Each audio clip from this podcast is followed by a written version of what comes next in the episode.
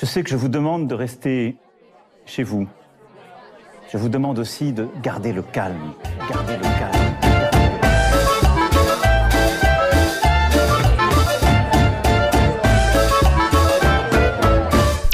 Bonjour à toutes et à tous, ici Perrine. Vous écoutez Jeunesse confinée. Pour ce troisième épisode, j'ai décidé d'inviter mes deux colocataires de Buenos Aires afin qu'elles nous partagent leur expérience. Expérience qui est aussi la mienne donc, et qui vous aidera sûrement à comprendre un peu mieux pourquoi j'ai créé ce podcast. Ce format est un peu spécial, car nous ne serons pas seulement deux, mais trois à discuter au sein de l'épisode. Il est donc beaucoup plus long, et nous avons décidé de le sortir en deux parties afin qu'il soit plus digeste pour vous. Cette discussion a été enregistrée le 10 mai dernier, c'est-à-dire la veille de la première phase de déconfinement en France. Je ne vous en dis pas plus, et j'espère à présent que cet épisode vous plaira. J'attends vos retours avec impatience. Bonne écoute Salut les filles, et merci d'avoir accepté mon invitation. Euh, pour commencer, est-ce que vous pourriez vous présenter? Coucou Perrine, alors moi c'est Laura, j'ai 22 ans, merci surtout pour ton invitation. Euh, je suis étudiante à Sciences Po Lyon et du coup cette année j'étais en échange euh, à la fac de Buenos Aires et euh, j'ai bien entendu dû rentrer plus tôt. Coucou les filles, alors je me présente, je m'appelle Violetta, j'ai 22 ans, je suis à l'IAE de Lyon et euh, je suis partie voilà pour mon année Erasmus, un premier semestre au Chili à Valparaiso. Et puis pour mon second semestre j'ai décidé de partir à Buenos Aires. Et effectivement euh, j'ai dû euh, de même rentrer un peu plus tôt, même beaucoup plus tôt à cause du Covid. Ok super, merci beaucoup les filles. Est-ce que vous pourriez nous raconter maintenant votre expérience de confinement? Du coup, moi, mon confinement, il s'est passé euh, à Buenos Aires, plus précisément, euh, voilà, à Palermo, dans un quartier plutôt sympa. Bon, malheureusement, j'ai pas pu le visiter, mais euh, mais voilà, du coup, j'ai eu domicile dans une petite maison super sympa avec des des colocataires, pareil, très très cool. Du coup, moi, le confinement, je l'ai pas réellement subi. J'ai pas, je penserais, subi la solitude que certains peuvent subir. Voilà, on était confinés dans une maison qui était plutôt grande. On a eu la chance d'avoir une terrasse, donc une petite sortie quand même. Et ça, je pense que ça a joué en tout cas sur notre, sur mon moral à moi ça ça a plutôt joué. Alors l'expérience de confinement, ben je pense qu'on a eu en fait une expérience assez euh, originale si on peut dire ça comme ça parce que en fait on a eu deux confinements, enfin deux expériences du confinement puisqu'on a eu euh, une première expérience dans la coloc en Argentine et puis une deuxième euh, dans nos familles en France quoi. Et puis même si ça s'est bien passé dans les deux cas pour ma part en tout cas, c'est quand même super différent parce qu'il y en a une où t'es à l'étranger donc pas du tout chez toi, mais d'un côté t'es avec tes amis, c'est le début du confinement donc euh, bah on l'a pas mal, vécu quand même.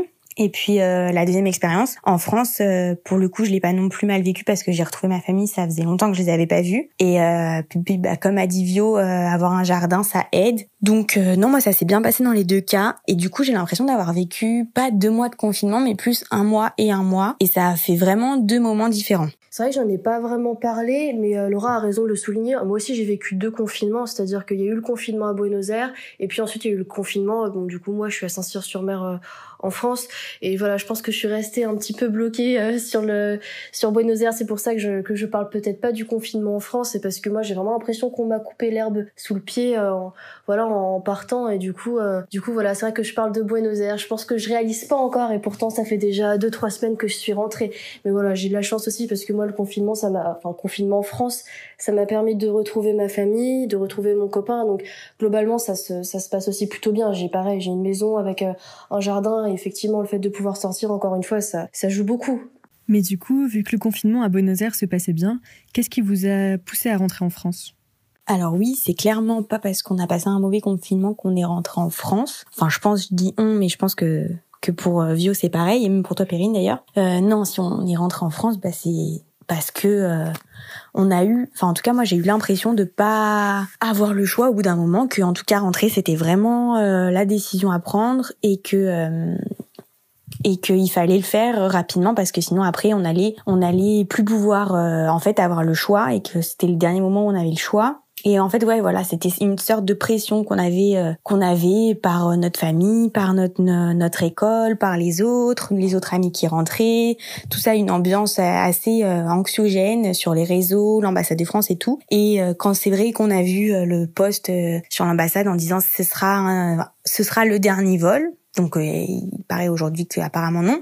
Forcément tu paniques et tu dis bah il faut rentrer. Surtout que comme j'ai dit tout à l'heure du coup, on était même si on était entre amis, t'es quand même en confinement à l'autre bout du monde et tu sais pas comment ça va ça va ça va ça peut tourner en fait. Si ça si ça tourne mal, bah t'es seul, t'as pas de famille, tu peux pas rentrer chez toi. En fait, c'était plus une mesure de prévention de dire que bah à ce moment-là, c'est la dernière chance de rentrer si tu veux pas qu'après ça devienne très très très compliqué quoi parce qu'après t'es bloqué dans un pays étranger où, le niveau de santé bah tu sais pas trop comment c'est même si bon pour des étrangers avec euh, des euros on aurait pu s'en sortir mais voilà tu sais pas comment ça va être t'es tout seul et t'es vraiment tout seul c'est à l'autre bout du monde quoi. Donc euh, donc je pense que c'est pour ça qu'on est rentré et c'est la peur en fait de voilà de l'inconnu de comme de pas pas savoir comment ça va se passer après, qui fait que tu préfères rentrer chez toi. Parce qu'on n'avait aucune information, on pouvait pas euh, on pouvait pas planifier, pas se projeter dans dans notre année. Et, euh, et voilà, apparemment, du coup, euh, en Argentine, ils ont reprolongé le confinement. Donc du coup, euh, j'espère que nous, on sortira bien le 11 mai. Et, euh, et du coup, j'aurai encore moins de regrets, mais je, je sais que moi, j'ai pris la bonne décision parce que parce que là, aujourd'hui, je regrette pas et que sur le moment, j'avais envie de rentrer et je savais que que, que c'était la bonne décision sur le moment quoi. Et euh, en plus on, on, a quand même passé un super mois, on a des bons souvenirs tout ça de confinement parce qu'on était ensemble. Mais ensuite euh, si on avait passé deux mois ça aurait peut-être été différent. Un euh, trois mois voilà avec l'hiver qui arrive c'est pareil c'est pas pareil tu passes pas du tout le même hiver qu'en France. Donc voilà je pense que ça aurait été bien différent si on était resté plus longtemps. Effectivement, comme le dit Laura, c'est vraiment un climat pesant qui nous a mis sous tension, je pense, et c'est ce qui nous a fait choisir c'est ce qui nous a fait prendre ce vol retour. Je me rappellerai toujours de ce, de ce message euh, de l'ambassade qui disait bon, ce sera euh, le dernier vol euh, à court ou moyen terme qui vous sera mis à disposition. Moi, c'est vraiment ça qui m'a fait peur. L'idée de rester bloqué en Argentine dans un pays où effectivement on est si loin. Je pense à ceux qui sont confinés par exemple dans des pays européens qui sont en Erasmus, mais par exemple en Espagne, ce sont des pays frontaliers. C'est c'est possible de le vouloir avec beaucoup de volonté. C'est possible de rentrer de rentrer en France, mais c'était pas le cas en Argentine. Et lorsque je vois que euh, le confinement n'est toujours pas euh, n'est toujours pas levé en Argentine et au contraire il va perdurer encore quelques temps, je me dis qu'on a peut-être pris euh, la bonne décision. Mais voilà, encore une fois, c'est à contre-cœur, c'est à contre-cœur qu'on est parti, vraiment. Et puis voilà, il veut dire qu'autour de nous, tout le monde nous disait de rentrer, que ce soit, que ce soit, c'est bête, mais les informations françaises, quand on entendait le président qui disait que voilà, il fallait il fallait rapatrier un maximum de personnes, qu'on recevait des mails de notre université disant que bon, ne tenait qu'à nous que de rester, mais, mais que c'était pas la meilleure solution et que eux, ils nous conseillaient vivement de rentrer.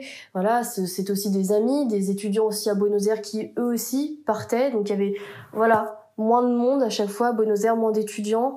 Et, euh, et, tout autour de nous nous disait de nous disait de rentrer, nous conseillait de rentrer. Donc je pense que ouais, c'est ça, c'est sous pression qu'on est rentré. Est-ce que vous pouvez nous raconter un petit peu ce retour? Alors c'est un retour qui s'est fait un petit peu dans la précipitation. Euh, bon, on a pris la décision avec euh, Pépé, Laura et, euh, et moi du coup, on était toutes les trois dans la même colocation et ça, je pense que ça fait un petit peu un effet de groupe. C'est-à-dire qu'on se voyait peut-être pas si on avait une qui partait, ou même deux qui partaient, la troisième serait partie, je pense. C'était dur de de se dire qu'on allait rester alors que d'autres enfin alors qu'une ou deux d'entre nous allaient partir. C'est ce qui nous a fait nous décider. Et voilà, moi je sais que sur le sur le retour, sur le vol retour, j'ai absolument pas percuté. J'avais l'impression que c'était euh, une sorte de rêve, de cauchemar, je sais pas trop, mais que c'était pas réel en tout cas. Et euh, c'était incroyable. Dans le dans l'avion, il y avait plein d'étudiants français, enfin des étudiants même que je connaissais, qu'on connaissait, qu'on avait déjà vu à Buenos Aires. C'était bizarre. Même la compagnie Air France, on avait l'impression qu'on était limite en colonie. C'était c'était ultra sympa, ultra avenant. C'était une situation, voilà, on sentait qu'on était dans une situation complètement anormale. Je me rappelle quand on est entré dans l'aéroport, on nous a pris la température. Euh, le gars qui nous a pris la température, il avait une espèce de combinaison, on aurait dit un apiculteur. C'était euh, trop bizarre. Dans dans le dans l'aéroport, il y avait pas un chat, il y avait personne. Euh, ouais, c'était bizarre. C'était vraiment un climat bizarre. Et quand j'y repense aujourd'hui, je me dis, mais ça, c'est, c'est 30 heures, entre 20 et 30 heures pour rejoindre la France, enfin, du moins pour rejoindre Saint-Cyr-sur-Mer, là où je suis. Elles sont passées, mais j'ai l'impression que j'étais euh, dans un autre monde, quoi. Alors, le retour, euh, ben, c'était euh, bizarre, parce que c'était euh, une des premières fois qu'on, enfin, c'était la première fois qu'on sortait aussi loin aussi loin déjà de chez nous et c'était enfin de chez nous euh, en Argentine qu'on du coup qu'on faisait euh, quand même plus de 200 mètres parce qu'à chaque fois qu'on sortait c'était juste pour aller faire des courses c'était juste c'était juste à côté. Et en fait c'était pour euh, bah, quitter l'Argentine quoi pour pour toujours. Donc c'était super bizarre et donc première fois qu'on a mis un masque qu'on a mis des gants qu'on a vraiment respecté les distances de sécurité enfin qu'on a vraiment ressenti euh, ressenti euh, le coronavirus quoi. Et, euh, et tout tout ce qu'il y avait avec parce que jusqu'avant on vivait que ensemble dans notre petit cocon. Et et ouais on avait l'impression d'être un peu à part parce qu'on était entre nous entre étudiants entre étrangers entre gens qui prenaient ce vol Air France de rapatriement en quelque sorte les seuls dans l'aéroport. Puis ensuite dans l'avion oui il y avait une ambiance assez étrange, enfin qui est un peu en décalé en fait avec euh, ce qui se passait. Mais du coup tant mieux parce que je, je pense qu'on l'a mieux vécu. Mais par contre, pour moi, c'était super long ce retour. Euh, vraiment, j'avais que, en fait, depuis le moment où j'avais pris la décision de rentrer et où on avait pris les billets, j'avais plus qu'une envie, c'était que ça se termine, que on soit chez nous, quoi, que ce soit fini. Cette, en fait, ce moment d'attente entre le moment où où tu sais que bah tu mets un terme à ton aventure en Argentine parce que tu prends ton billet d'avion et le moment où t'arrives chez toi quoi. Donc voilà, c'était quand même euh, du dimanche au du coup jeudi soir où tu es dans l'attente et et en fait tu peux pas te dire euh, bah je suis encore en Argentine parce que dans ta tête t'es toujours enfin t'es déjà en France mais d'un autre côté t'es là et enfin c'est vraiment c'était c'était bizarre quand même assez inconfortable et du coup on a pris l'avion le mercredi et moi je suis arrivée le, jeudi soir chez moi et à Paris c'était vraiment la galère euh, Enfin, j'ai attendu 10 heures euh, mon, mon train. Bon, c'est pas. Au final, je l'ai eu, tout va bien, mais c'était quand même super long. Donc c'était euh, c'était une pause dans le temps assez longue entre euh, deux confinements. Et voilà, c'est c'est bizarre. On a voyagé alors qu'on était en confinement et on est rentré en France pour aller se reconfiner dans un autre endroit. Et puis les, les retrouvailles avec la famille étaient super bizarres aussi parce que du coup moi j'étais partie de France en janvier, début janvier, et donc tu revois ta famille après longtemps, t'as envie de les embrasser, de les toucher, t'es quand même content de, de les revoir et tu peux pas, tu peux rien faire de tout ça parce qu'il y a toutes les mesures barrières et encore une fois c'est la première fois que nous, enfin je pense qu'on en prenait vraiment conscience. Donc c'était c'était super dur de retrouver sa famille sans pouvoir euh, bah, avoir un contact avec eux en fait. Et du coup, concrètement, par rapport à vos études, ça veut dire quoi ce retour en France? Euh, Est-ce que c'était obligatoire dans votre cursus de partir à l'étranger? Et comment vous avez réussi à rebondir euh, face à certains imprévus dans, dans le parcours du coup? Donc pour moi, c'était obligatoire de faire un an euh, à l'étranger. On pouvait faire soit euh, une année mixte, donc c'est-à-dire six mois dans une fac et six mois en stage, soit un an de, de fac. Moi, j'ai choisi un an d'année universitaire. Donc j'avais déjà fait euh, bah, du coup un semestre depuis juillet dernier en Argentine et ça, c'est clairement une chance parce que j'avais déjà du coup profité de de la de Buenos Aires, de la ville, de tout ça. J'avais déjà bien découvert. Donc c'est aussi pour ça que le retour est moins amer forcément. Et euh, du coup, par rapport à l'organisation des études, euh, ben en fait notre école a validé notre notre année. Donc euh, pour ça, il n'y a pas de problème. Après tout de même une pétition qui a été lancée par euh, par la promo pour euh, bah, pour obtenir les crédits et pour pas qu'il y ait trop de, de soucis euh, de validation. mais par contre, la continuité pédagogique n'est pas assurée. Il faut qu'on continue à suivre les cours à distance pour pouvoir valider ben, la licence en Argentine, donc pour pouvoir ensuite bien certifier qu'on qu'on a eu un an à l'étranger, quoi. Et donc euh, là, je suis en France, mais je suis des cours euh, à distance sur l'ordinateur avec ma fac en Argentine. Et donc, euh, ben, je peux pas suivre en direct parce qu'il y a forcément 5 heures de décalage. Et en Argentine, ils ont souvent les cours le soir, de 18 à 22 heures. Donc du coup, ben, ça fait super tard pour moi. Et en plus, même si je le voulais, je vis avec ma famille qui travaille toute la journée en télétravail aussi, ma sœur qui révise des concours. Et du coup, je peux pas me permettre, étant confinée à 4, euh, de, travailler à 23 heures euh, en live, euh, en discussion vidéo, quoi. Mais du coup, les profs ont été assez compréhensifs, euh, argentins, et je suis sans assister du coup aux vidéoconférences, mais je lis les textes, je passe les partiels, et ils adaptent souvent les horaires de partiels pour que je puisse pour que je puisse le faire.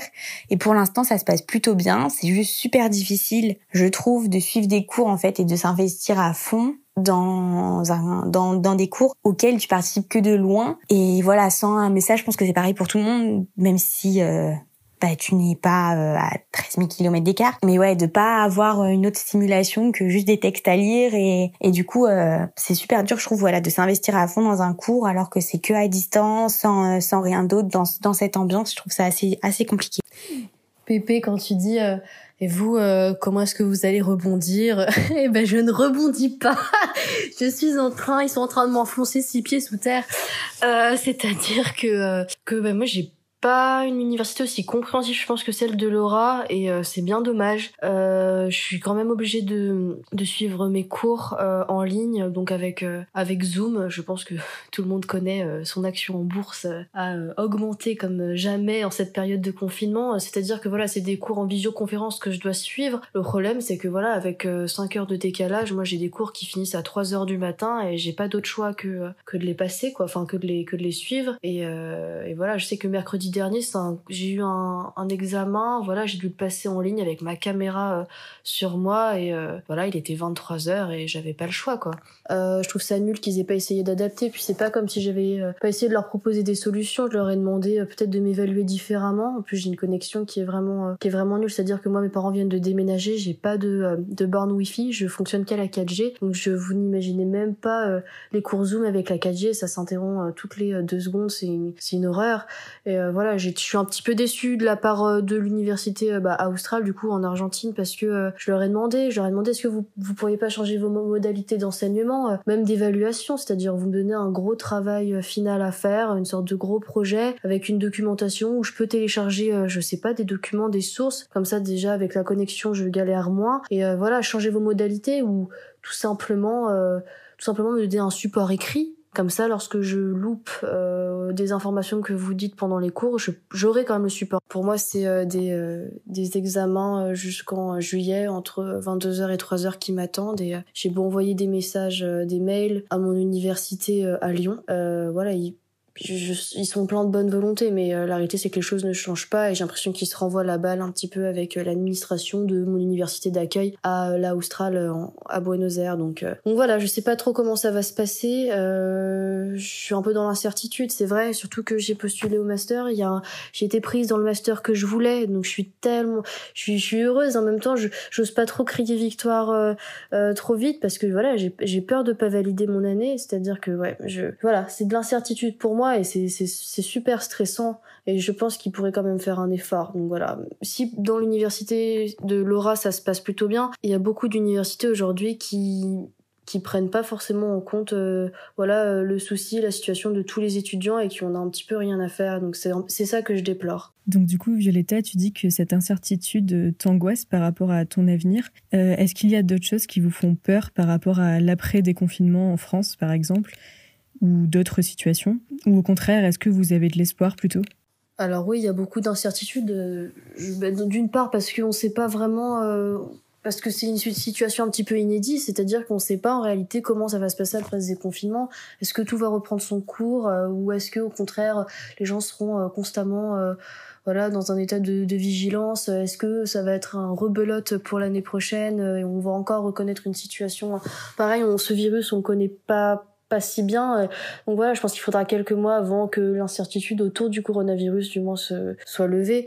Après euh, tout ce qui est euh, bah voilà, tout ce qui est court, j'imagine que je suis pas la seule, il y a énormément de personnes qui galèrent aujourd'hui effectivement notamment enfin au décalage horaire. je pense à ceux qui sont retournés voir leur famille, c'est en Martinique ou voilà et voilà qui doivent quand même passer leurs cours en ligne alors qu'à des heures voilà en France métropolitaine du coup du coup j'imagine que c'est que c'est compliqué. Après je remarque beaucoup choses positives avec ce confinement et notamment en termes de, créativité. Euh, les gens, j'ai l'impression que se laissent plus aller à ce qu'ils ont envie de produire et de créer. Et voilà, c'est euh, aussi beaucoup de projets que les gens partagent parce que voilà, ils ont le temps de faire euh, ce qu'ils aiment et je trouve que c'est un beau message quand même. Ça veut dire qu'avec peut-être plus de temps, peut-être euh, un travail peut-être moins routinier que celui qu'on connaît euh, hors confinement et ben voilà on a le temps de faire des choses qui nous tiennent à cœur et euh, je trouve que c'est très inspirant de voir que voilà il y a des gens qui se jettent à l'eau qui font les projets qu'ils avaient peut-être envie de faire mais dont ils ils ne se sentaient peut-être pas capables de faire avant parce qu'ils n'avaient pas le temps d'y penser, que ça n'avait pas le temps de mûrir, parce que voilà, on est pris parfois dans cette routine du quotidien, cette spirale où du coup voilà, il y, a y a les études, on sort beaucoup et finalement on n'a pas le temps de se retrouver avec soi-même et de se dire mais Hein, j'ai envie, envie de créer quelque chose, j'ai envie de produire quelque chose que j'aime, du contenu que j'aime. Et voilà, ça m'a beaucoup inspiré. Bon, voilà. Par exemple, je suis nulle en informatique et je me suis dit, bah, ce serait peut-être le moment d'être je sais pas, de me pencher un peu là-dessus. Et voilà, du coup, je, je m'entraîne à créer des sites internet. Je vais peut-être créer le site internet de mon frère parce qu'il vient d'ouvrir un bar. Donc voilà, c'est plein de nouveaux projets et je sais pas, ça, mais ce confinement, il a peut-être du bon. Donc je pense que oui, en effet, euh, ce confinement, il a eu des bons côtés parce qu'on voit plein de, de personnes qui se ressentent sur soi, voilà, qui qui prennent une pause en fait dans leur euh, routine quotidienne euh, qui, qui est super rapide en fait où on n'a pas le temps de prendre du pour soi-même, de se recentrer, de faire des choses qu'on aime. Et du coup là, voilà, on, se retrouve chez soi avec sa famille ou pas. Euh, on, découvre que bah oui, on avait des livres que ça, faisait longtemps qu'on avait envie de les lire, euh, des pots de peinture, et puis un jardin et, et un chien et, et on fait plein de choses qu'on ne faisait pas avant. Après, il y a aussi, euh, bien entendu, des, des situations dans lesquelles ça se passe pas du tout comme ça. Des gens qui sont seuls. Donc euh, voilà, Vio a parlé des gens euh, tout à l'heure qui étaient en le, loin de leur famille, en appartement ou des choses comme ça. Et je pense aussi aux vieilles personnes. moi, ma, ma grand-mère, elle est en, en foyer logement et ça se passe, ça s'est passé très mal en tout cas au début parce que ils sont enfermés dans leur chambre, ils ont pas le droit du tout de sortir, de voir personne et, et c'est horrible parce que parce que pour nous ça peut ça peut paraître bien un, un moment de pause dans la vie parce que notre vie va à toute vitesse, qu'on a le temps euh, de, de se recentrer sur soi-même, de faire plein de choses, mais eux en fait euh, bah, leurs jours sont comptés euh, dans le sens où c'est des personnes en fin de vie et euh, et là en fait la vie s'arrête ils sont là ils sont seuls et je sais que ma ma grand-mère a eu l'impression de perdre euh, le temps qui lui restait et de rien faire d'être seule en fait. Et c'est je pense que ça doit être vraiment horrible d'être cette solitude extrême quand on sait que que on va un jour partir et on n'a pas envie de passer ces derniers moments comme ça. Donc je pense en effet que ça s'est pas passé de la même façon pour tout le monde. De toute façon on vit toujours différemment euh, les expériences suivant les, les, contextes et tout cela. Mais euh, ce dont j'ai surtout peur, en fait, c'est que tous les bons côtés que le déconfinement a pu amener, euh, j'ai pas non plus parlé de, enfin que le confinement a pu amener, pardon, j'ai pas non plus parlé de tous les du côté écologique, mais en fait j'ai peur que euh, bah, ça ne perdure pas, que les gens ne continuent pas dans cette voie qu'on oublie toutes les bonnes habitudes qu'on a prises et que euh, ben on retourne à notre routine quotidienne euh, hyper rapide où on prend plus le temps pour soi et pour les autres et que du coup en fait bah ça n'est servi à rien. Clairement que ça ait juste tué des gens et qu'on n'en tire pas de leçon. Et voilà qu'on revienne au monde d'hier euh, demain sans sans penser euh, à en fait l'améliorer. Parce que ce que ça nous prouve euh, ces événements c'est qu'il faut changer. Et j'espère qu'on va le faire qu'on va en prendre conscience que les gens vont se bouger et voilà qu'ils vont pas abandonner toutes leurs bonnes habitudes et revenir à, la surconsommation à, tout ça mais plutôt qu'ils bah, qu'ils vont se rendre compte que c'est possible en fait de se recentrer, ça fait du bien. Euh, et, et c'est bien, voilà, il faut continuer dans cette voie-là. Et ouais, je pense que ma, ma, mon plus grand souci, ma plus grande inquiétude, c'est qu'en fait, ben, tout ça n'est servi clairement à rien et qu'on ne comprenne pas euh, les tenants et les aboutissants. J'ai aussi peur que ça installe dans le mauvais sens, des comportements différents, mais de défiance, de, de violence, de haine, de xénophobie, des, qu'on soit tout le temps sur nos gardes, vigilants et, comme elle a dit, euh, Vio, mais que, du coup, ce soit plus le même monde, mais un monde vraiment euh, gouverné par la peur de l'autre, alors que euh, parce que c'est ça en fait le risque hein, les virus ils se transmettent par un contact donc que voilà la peur de l'autre s'installe alors que euh, on est si on fonctionne bien ensemble il y aura pas besoin de ça.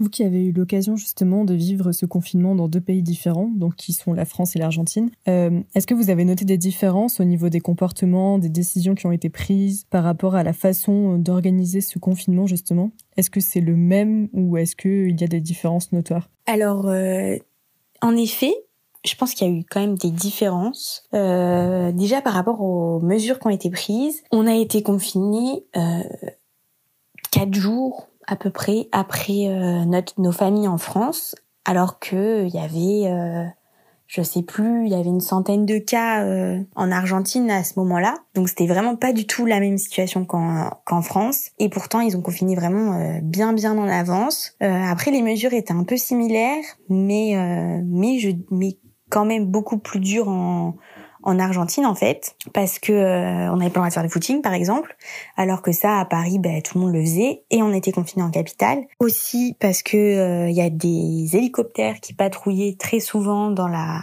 capitale donc on les voyait passer au-dessus de nous dans la journée quand même il y en avait euh, je, je, dirais cinq qui passaient, mais je pense que c'est beaucoup plus parce qu'on n'était pas tout le temps non plus sur la terrasse. Donc voilà, un contrôle quand même assez omniprésent. Ensuite, au niveau des des comportements, j'avais l'impression, mais j'ai pas côtoyé grand monde à part ma famille en France, non aussi. Mais j'ai eu l'impression qu'en Argentine, les gens étaient beaucoup plus inquiets de la situation. Ils avaient beaucoup plus peur, en fait, d'être malades, clairement.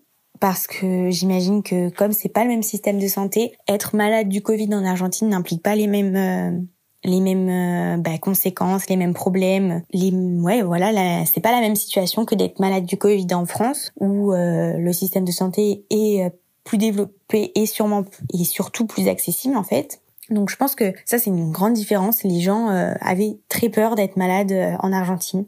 Oui, donc on nous a quand même demandé de se laver les chaussures avant de rentrer, de se désinfecter les chaussures avant de rentrer dans notre maison, dans notre coloc, parce que ça pouvait ramener des, des bactéries. Donc en effet, c'est peut-être euh, une mesure de, précaution, de sécurité. Hein. Mais euh, ici en France, en tout cas, jamais euh, on entendra parler de ça. Et oui, j'ai l'impression qu'ils étaient beaucoup moins protégés, enfin qu'on est beaucoup moins protégés en France qu'ils le sont en Argentine, alors que le bilan n'est pas du tout le même. C'est surtout ça relativement parlant. Les chiffres, voilà, il y a beaucoup plus de cas du coronavirus en France. La circulation est beaucoup plus forte du virus, alors qu'en Argentine, c'était pas le cas. En tout cas, quand j'y étais. Globalement, ouais, je suis plutôt d'accord avec euh, Laura. Effectivement, je pense qu'en Argentine, ils ont été beaucoup plus réactifs, vraiment. Et puis quand on voit que euh, qu'ils vont encore rester confinés alors qu'ils ont beaucoup moins de cas euh, qu'en France, euh, voilà, ça laisse penser que ouais, ils sont beaucoup plus, beaucoup plus stricts et ils ont raison peut-être. Hein. Alors je vais pas répéter tout ce qu'a dit Laura, mais effectivement, je pense que le système de santé que, que les Argentins ont euh, font qu'ils sont beaucoup plus prudents. Euh, Quelqu'un qui a le coronavirus je, en Argentine sera peut-être pas aussi bien pris en charge qu'en France.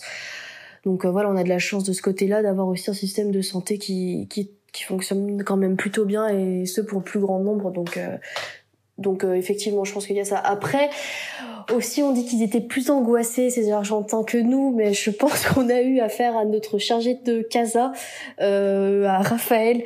C'était lui qui nous disait d'enlever les chaussures et de tout désinfecter. Mais je, voilà, le mot coronavirus, c'était le mot qu'il avait à la bouche le plus souvent. Il commençait ses conversations, enfin les conversations qu'on a avec lui, elles commençaient toutes par euh, lavez-vous bien les mains? Voilà, c'était un, c'était un stressé c'était un stressé du coronavirus, mais après je pense que c'est parce qu'il travaillait dans un hôtel où il y avait beaucoup d'étrangers et euh, des cas de coronavirus, il en a vu beaucoup, donc je pense que c'est pour ça aussi.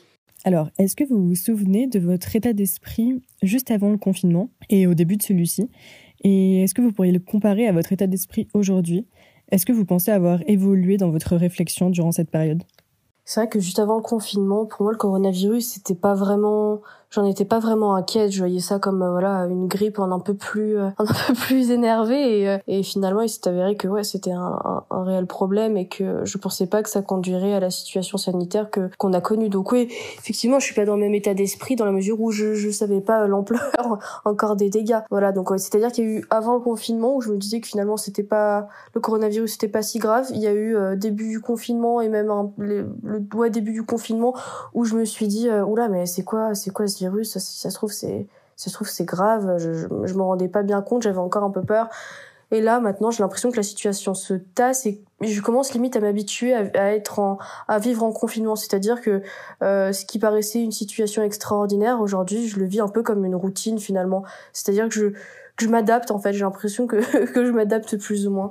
Et pour moi, c'est un peu pareil. Comme Violetta, au début, j'étais pas du tout euh, inquiète, enfin en tout cas pas très inquiète. Et je me souviens que j'étais même bah, deux semaines avant, j'étais en voyage euh, deux semaines avant qu'on soit confiné. J'étais en voyage en Colombie avec ma ma camarade de voyage on discutait de ça justement parce qu'en France c'était en train de d'arriver d'être beaucoup plus sérieux. Et elle me disait qu'elle avait peur que ça bah, que ça altère, que ça modifie notre notre mobilité, notre année à l'étranger. Et moi je lui disais mais non, euh, ça va jamais arriver en Amérique latine. Enfin tu vas voir, ça va rien changer.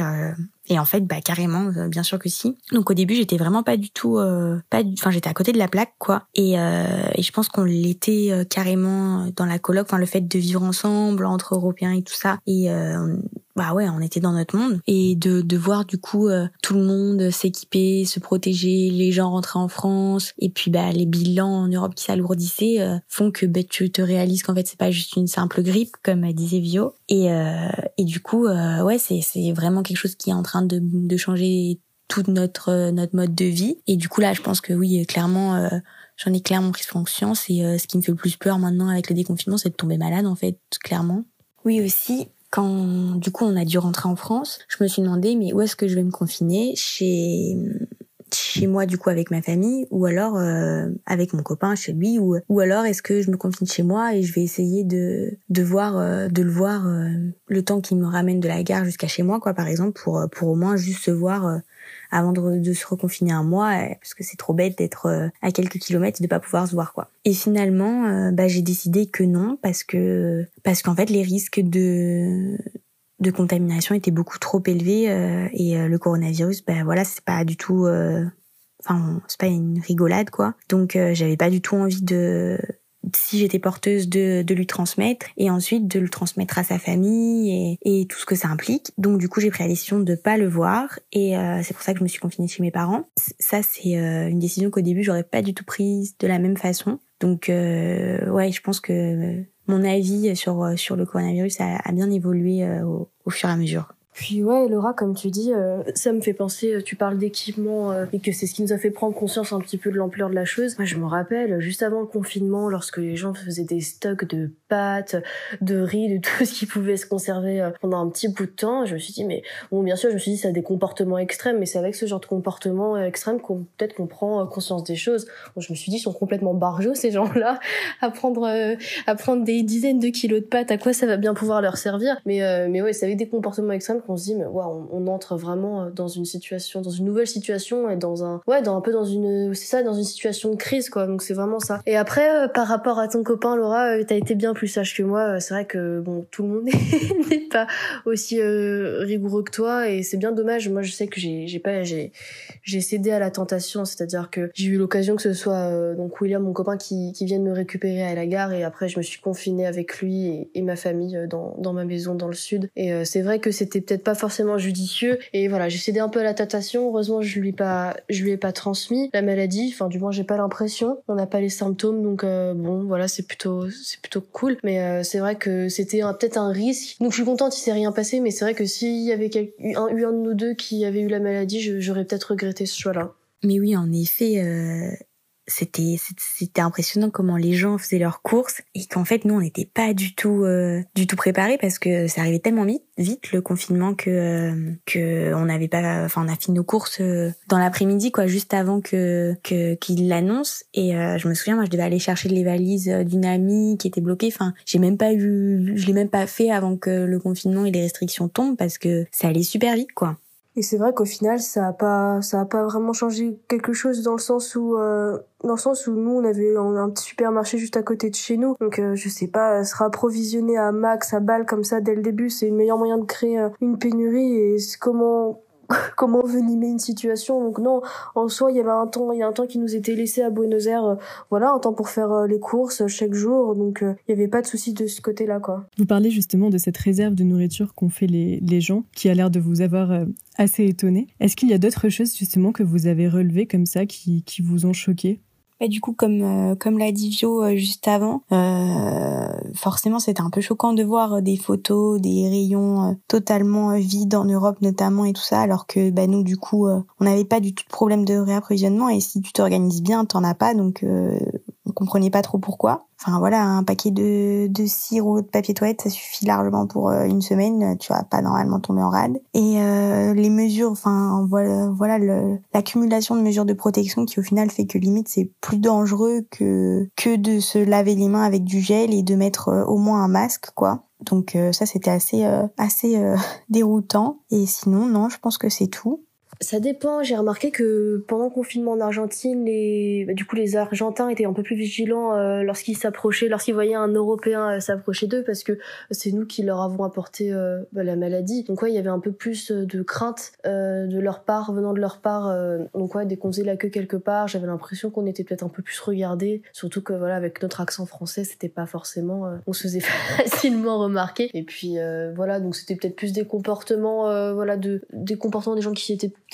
plus sur le qui vive quoi qui était plus euh, voilà on sentait qu'ils n'avaient pas ils avaient pas trop envie qu'on s'approche d'eux et ce que je peux comprendre?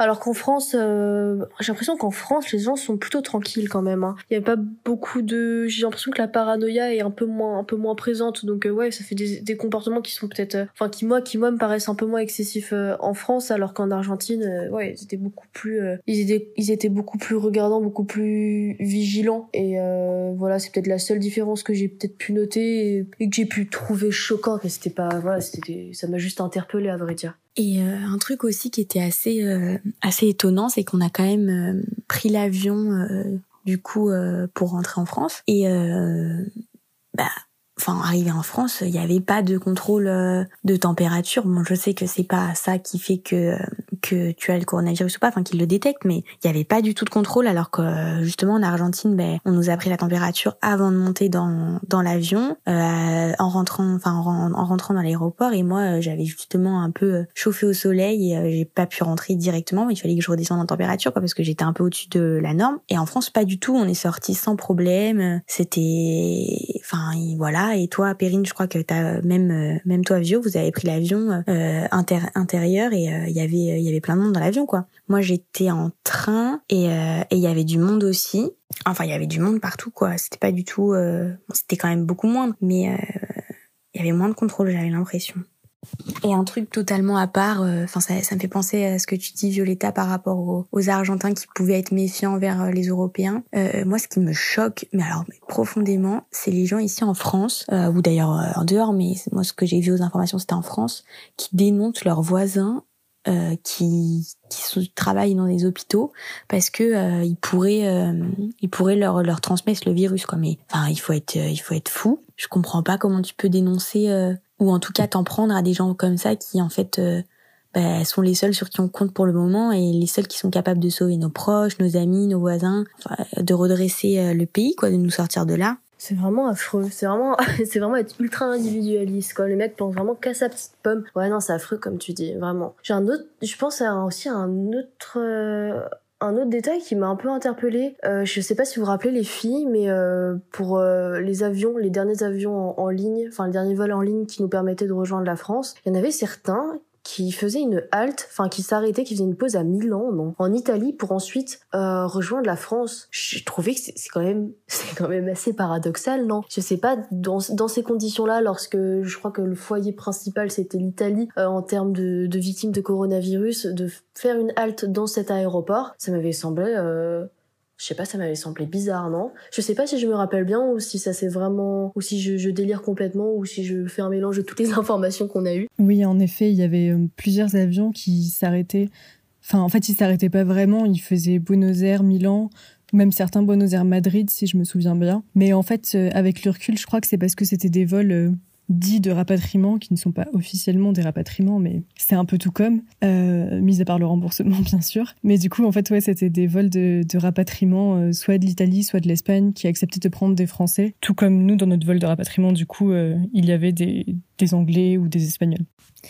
Et afin de clôturer cette première partie d'épisode, est-ce que tu pourrais nous partager, Violetta, ta musique de confinement? Ok, euh, moi la chanson que j'ai choisi de vous partager, c'est euh, I Be There. Non, euh, Reach Out. Tu sais, j'ai un accent vraiment pété. j'ai un peu honte de dire le titre à, voix haute. Mais c'est Reach Out, I Be There de... Euh, je sais pas, sur mon écran c'est marqué euh, Four Tops, mais je sais pas, je sais pas trop. Donc ouais, petite musique euh, en référence euh, que j'ai écouté tout le temps à Buenos Aires et je sais que j'ai bien cassé les oreilles de Pépé, même de Laura après lorsqu'elle est arrivée. Donc ouais, je m'arrêtais pas avec cette musique, c'était en boucle matin, midi, soir et voilà. Je pense qu'au fond ça rappelle de bons souvenirs, même si ça nous sort par la tête, enfin par les oreilles, peut-être c'est mieux. Merci beaucoup et on se retrouve dans quelques jours pour la suite. À très bientôt.